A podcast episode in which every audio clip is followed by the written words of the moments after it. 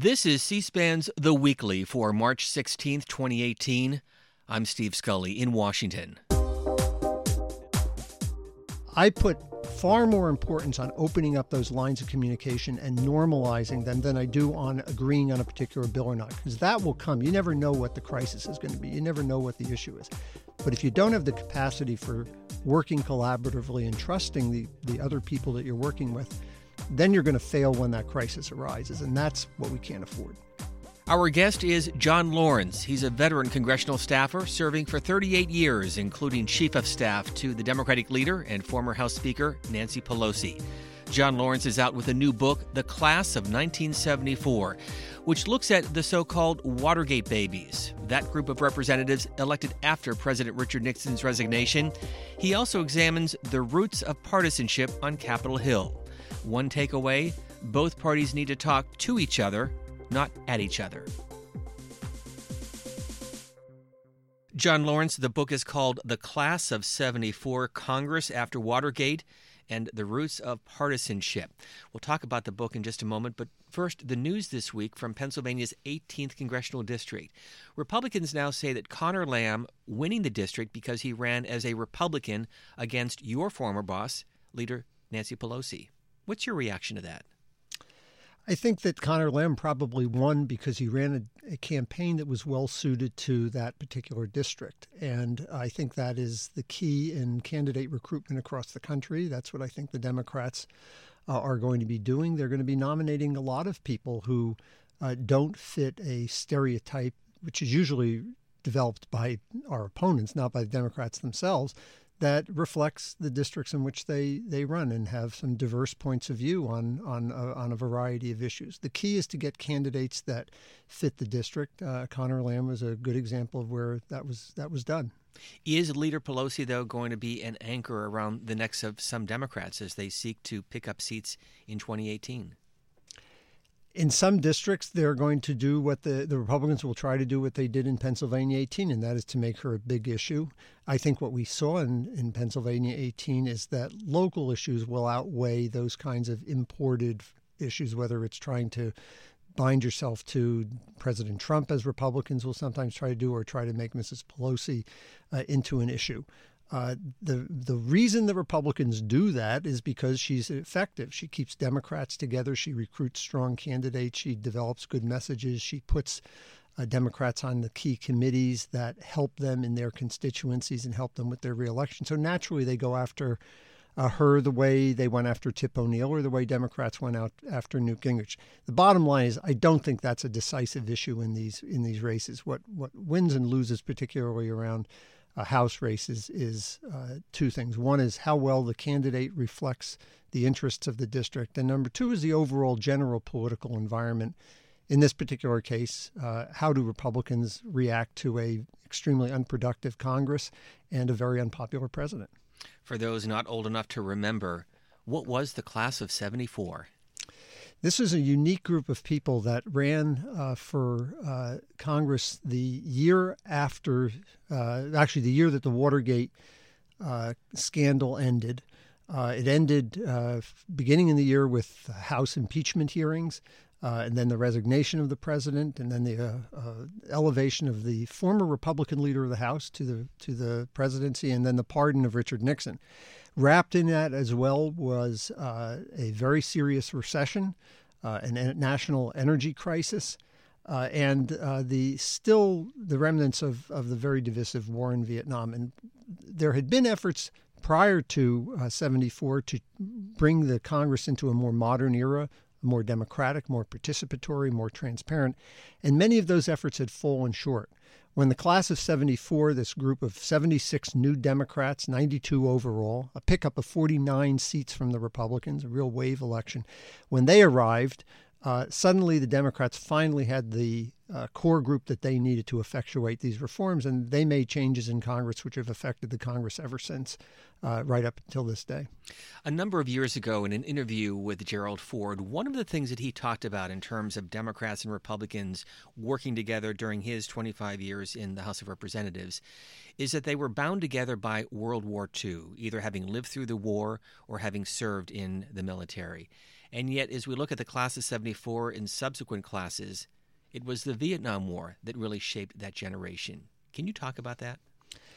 When I was interviewing, and I interviewed over 40 members of the class, when I interviewed them and I asked what was the motivating reason for you running for Congress, because most people think, because of what they know of the Watergate class, which isn't very much, that it was a desire to reform the Congress. Most of them didn't know anything about the internal dynamics of the Congress and did not run with that as intent. What I found overwhelmingly was they said they ran to end the war in Vietnam. That had been the formative experience of their lives. That, and I think to some extent, as Tip O'Neill wrote, the assassinations of President Kennedy, Senator Kennedy, Martin Luther King. They came to Congress with a sense that the Congress was not responsive to the public, that the Congress was overly tradition-bound and was not listening to constituents. Many of them came winning races that they had not anticipated they would win. And so they really put a huge premium on acting and acting swiftly. They were very intolerant of the notion that the Congress is going to take a long time to consider issues or deal with issues. They were disabused of how the Congress was going to respond to that relatively quickly, and that's one of the lessons of the book. But they were highly motivated, and that included some Republicans. One of the members of the class of '74 was Larry Pressler from South Dakota. And he ran for Congress because he had been working in the State Department, was very, very concerned about the financial, the moral impacts of Vietnam. And he arrived with just as strong a desire as many of the others of the Democrats to end that war and turn the country's attention more towards domestic concerns. The subtitle, Why the Class of '74, The Roots of Partisanship. Explain that part of the book. A lot of what happens in politics is the result of unintended consequences. And one of the themes that runs through this book is that by opening the Congress to broader participation, to younger people being able to serve in higher levels on subcommittees, as subcommittee chairman, greater ability to offer amendments and help shape legislation, much greater transparency, bringing, for example, television coverage to committee function, to committee activities and to the floor, which C-SPAN did, but was not the case even when this class arrived. Many of those reforms, while they democratize the institution, while they diminish the power of some of the entrenched seniority-empowered chairmen, also gave opportunities for much more divisive issues to come into the political debate, issues having to do with race, having to do with busing, having to do with gun policy, having to do with, in the Democratic side, nuclear-free, issues that would have been suppressed, if you will, in an era of tighter control.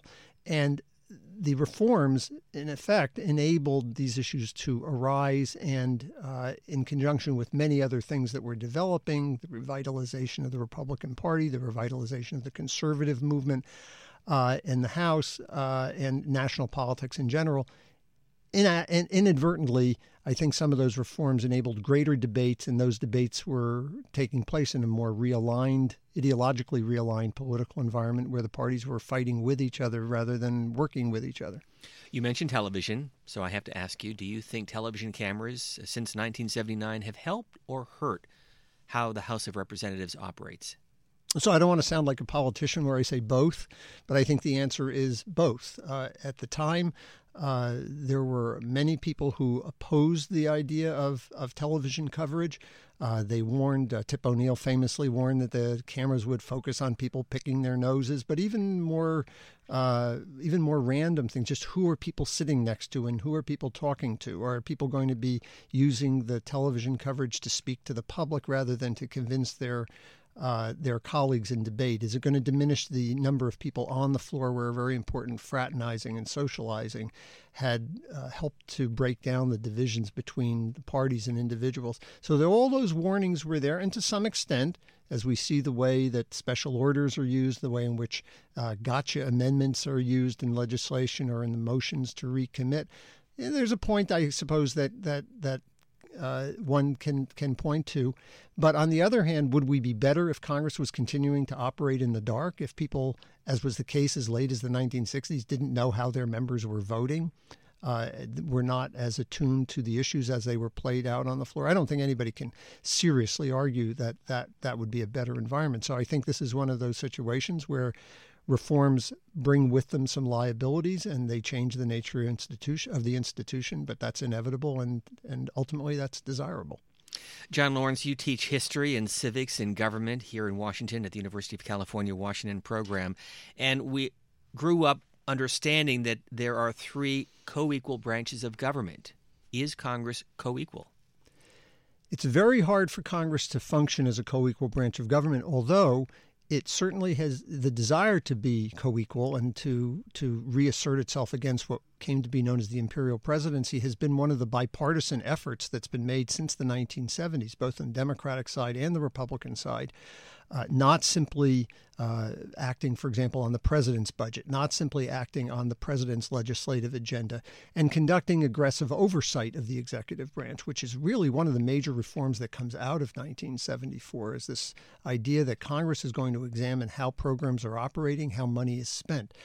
I think that one of the real problems we see with the contemporary Congress is that so much of that independent, co-equal momentum has been slowed and shut down. I noticed last week Speaker Ryan saying, well, we're not going to do anything on gun policy until we see what the administration says, or we're not going to do something on immigration until we see what the administration says. This phenomenal breakdown of oversight, where you have the Intelligence Committee, which has always been, and Mrs. Pelosi served in the Intelligence Committee, I think, longer than any other member of the House, certainly longer than Democrats, has always operated on a bipartisan basis. And you now have the majority coming out with a very, very premature conclusion that there was no collusion. So much so that other Republicans have come out and say, well, wait a minute, the evidence doesn't justify that, and they've begun to walk back that conclusion. It's hard for me as somebody who has both written about the way in which Congress has tried to reassert itself, teaches that Congress is designed as a co-equal branch. Remember, the founders made it the Article I of the Constitution, not the presidency, and to see Congress backsliding into this very reactive and unproductive phase, that's very disappointing to me. And it's disappointing in particular because the latter stages of my career, where I was Mrs. Pelosi's chief of staff, I saw Congress doing a great deal, including on a bipartisan basis during the economic crisis of 2008, on a bipartisan basis with a Republican president.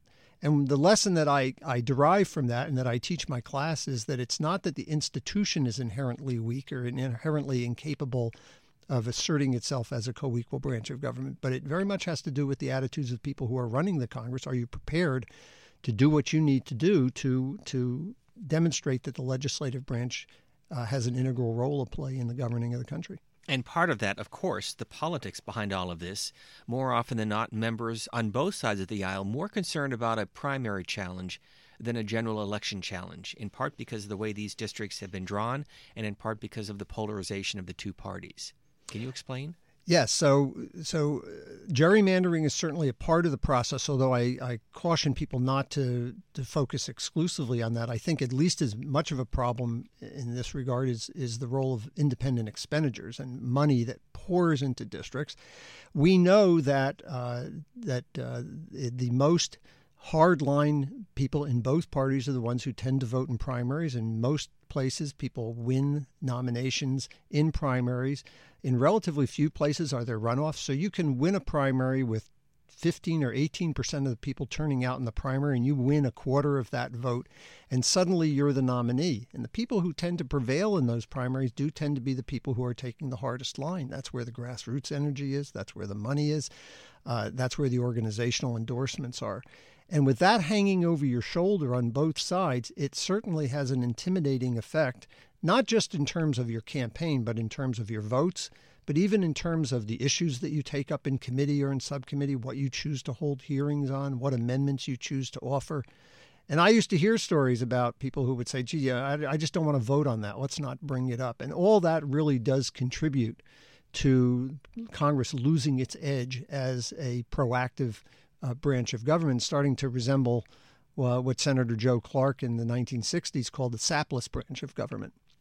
We spent a fair amount of time here on C-SPAN listening to the Lyndon Johnson tapes, and one of the things that you learned from 50 years ago is the fierce partisanship in the battles that President Johnson had on so many issues, whether it was civil rights or Medicare or other social programs. And my question, is it really any different today than it was 50 or 100 years ago? Yeah, it really is, because you have gone through an ideological realignment of the parties where in Lyndon Johnson's day, there was a study that showed it was about 240 people in the House of Representatives, for example, who fell somewhere in the political middle. That is, they tended to vote and sometimes with the Democrats, sometimes with the Republicans. They were the critical component in terms of putting together majorities. By the 1990s, that had dropped down to less than a dozen. By today, it's zero. I mean, the middle has been severely hollowed out. So when you go to find bipartisan solutions, as Lyndon Johnson had to do, for example, on civil rights, because he did not have the Democratic votes in the South, he had to find Republican votes. And not only Republican liberals, but leading Republican Senate leaders like Everett Dirksen provided key votes. That was the way you legislated. These days, it's just very, very tough to cross that aisle and find people, because the parties have segregated themselves ideologically. And there's, what they used to say in Texas, there's nobody in the middle of the road but a yellow line and a dead armadillo. And to some extent, that's where I think we found ourselves politically. You are punished, not rewarded, for being in the political middle. Which goes back to your book. My question, why? Why is this happening today? Who bears the responsibility, and how do you correct it? Yes. I think one of the key points to keep in mind on that is that it didn't just happen recently. Part of the message of this book is that the evolution of this highly partisan environment, really, you have to go back into the 70s. You have to go back to the revitalization of the Republican Party in the South, which created a two-party system, which created division, and which, by virtue of the fact that Republicans began to win seats that they hadn't competed in, let alone won, for almost a century, ended what had been largely a Democratic domination of the Congress for 62 years. Between 1932 and 1994, the Democratic Party was in control for 58 of the 62 years. Once you get into competition, and Francis Lee of the University of Maryland has written a book called Insecure Majorities, a terrific book that documents this. Once that issue of competition for control becomes dominant, the benefits and the desirability of cooperating really diminishes. I think it's true on both sides, although a lot of political scientists who have looked at this said that there has been a disproportionate impact on partisanship from Republicans, that Republicans have moved further to the right than Democrats have moved to the left. But I don't think finger-pointing is going to be the way to resolve this. I think both parties are going to have to, and voters are going to have to figure out a way to reward people in the middle instead of victimizing people in the middle. And one of the ways to do that, and I don't have a great answer, but there are a variety of ways you might go about this, is to encourage people to participate more in the candidate selection process. As long as you allow a third or a quarter of the people in the party to select your nominees, and you allow those people to be to win those nominations with maybe a quarter of the voters, you're going to see this rewarding of the more extreme points of view. So there are places like California where you're experimenting with the top two tier. There are places like Louisiana and Georgia where you see runoff elections. And I think we've got to start looking seriously at that, those kinds of reforms, to reward people who are not just going to always appeal to the most hardline on both sides.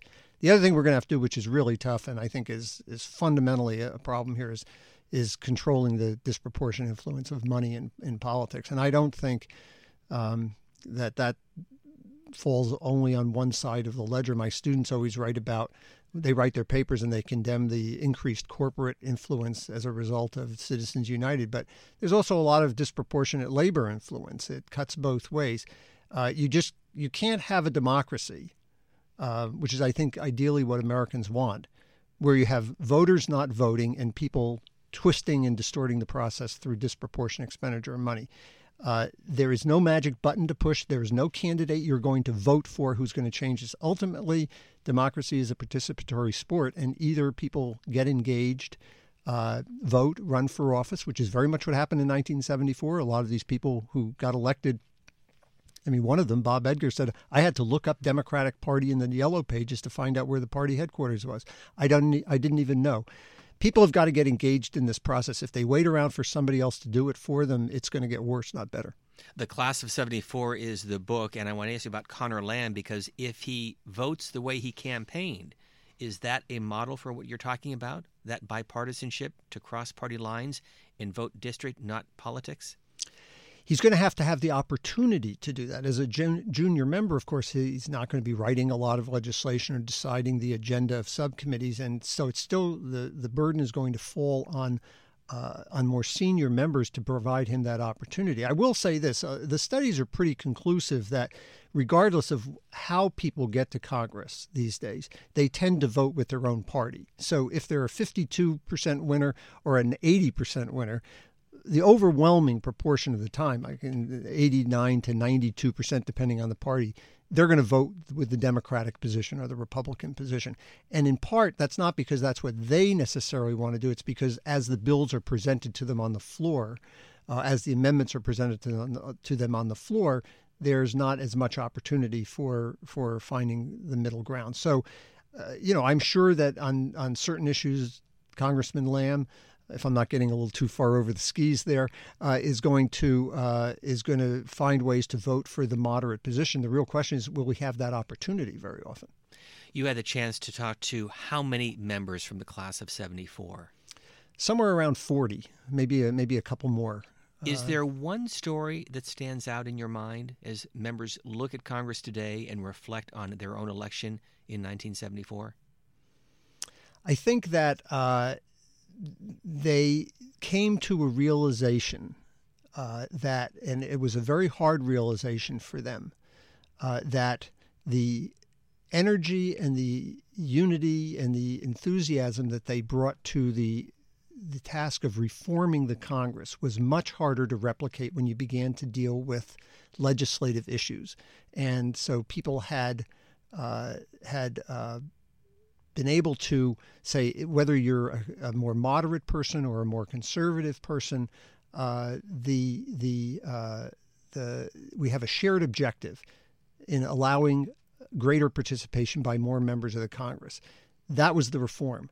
Once they got down and had to start voting on labor legislation, energy legislation, it became much more divided. So partly there was an institutionalizing process, there was a maturing process, and a number of them, when they were talking to me, said, we became part of the institution much quicker than I thought we were going to. And to some extent, I suppose that's, they could view that as a negative, but as somebody who spent almost 4 decades on Capitol Hill, I would say that's actually a good development, because politics is about finding collaboration and finding middle ground, not only to pass legislation, but to have legislation that endures, because you all know that it doesn't last forever. I'd say if there's one story, one jumps out at me, involves my old boss, George Miller, who was a member of this class. There was an effort in 1975 or 1976 in the Democratic caucus to increase the number of members you needed to get a recorded vote, because they had made it a very small number, only 20 people. And that meant that it was real easy for these more marginal groups in the House to force a vote, which would prove embarrassing or politically vulnerable.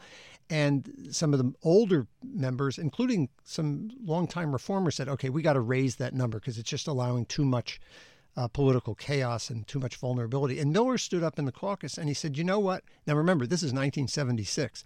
He stood up in the caucus and he said, you know what? We shouldn't do that, because someday we might be in the minority and we're going to want the ability to offer amendments too.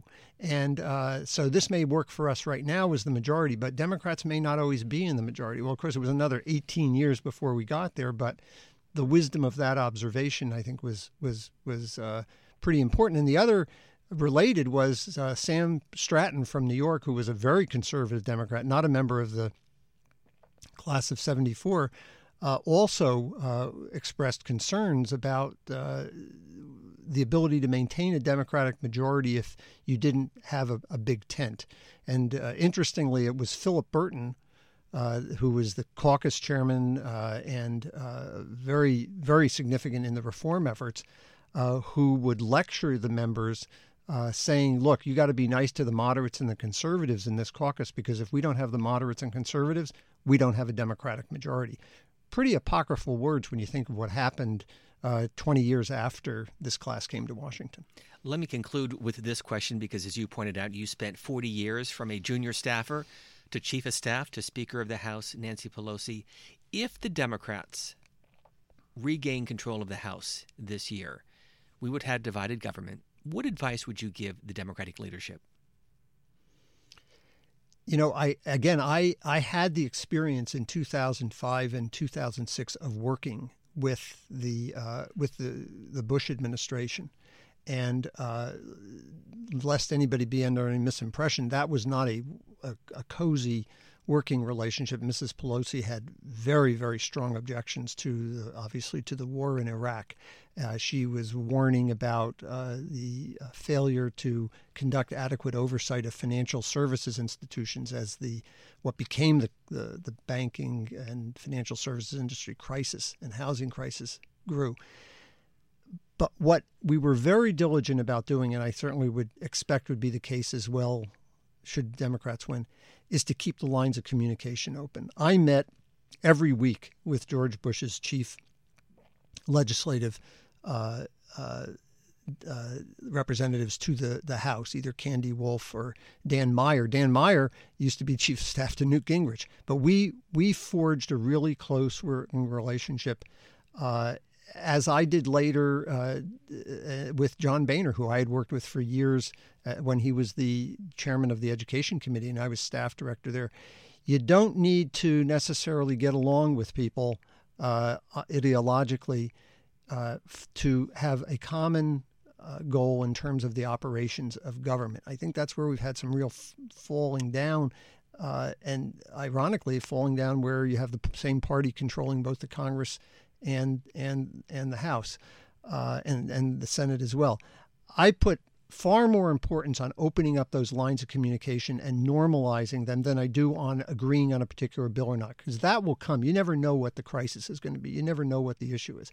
But if you don't have the capacity for working collaboratively and trusting the other people that you're working with, then you're going to fail when that crisis arises, and that's what we can't afford. The Class of '74, Congress After Watergate and the Roots of Partisanship. John Lawrence, thanks for stopping by the C-SPAN studios. Thank you, Steve, so much. You've been listening to C-SPAN's The Weekly. Be sure to follow C-SPAN Radio on Twitter to learn about upcoming episodes. And by the way, every C-SPAN podcast is available on the free C-SPAN Radio app, as well as Google Play Music, TuneIn, Stitcher, and Apple Podcasts. If you like the program, please rate and review us wherever you listen to your podcasts. Thank you for listening.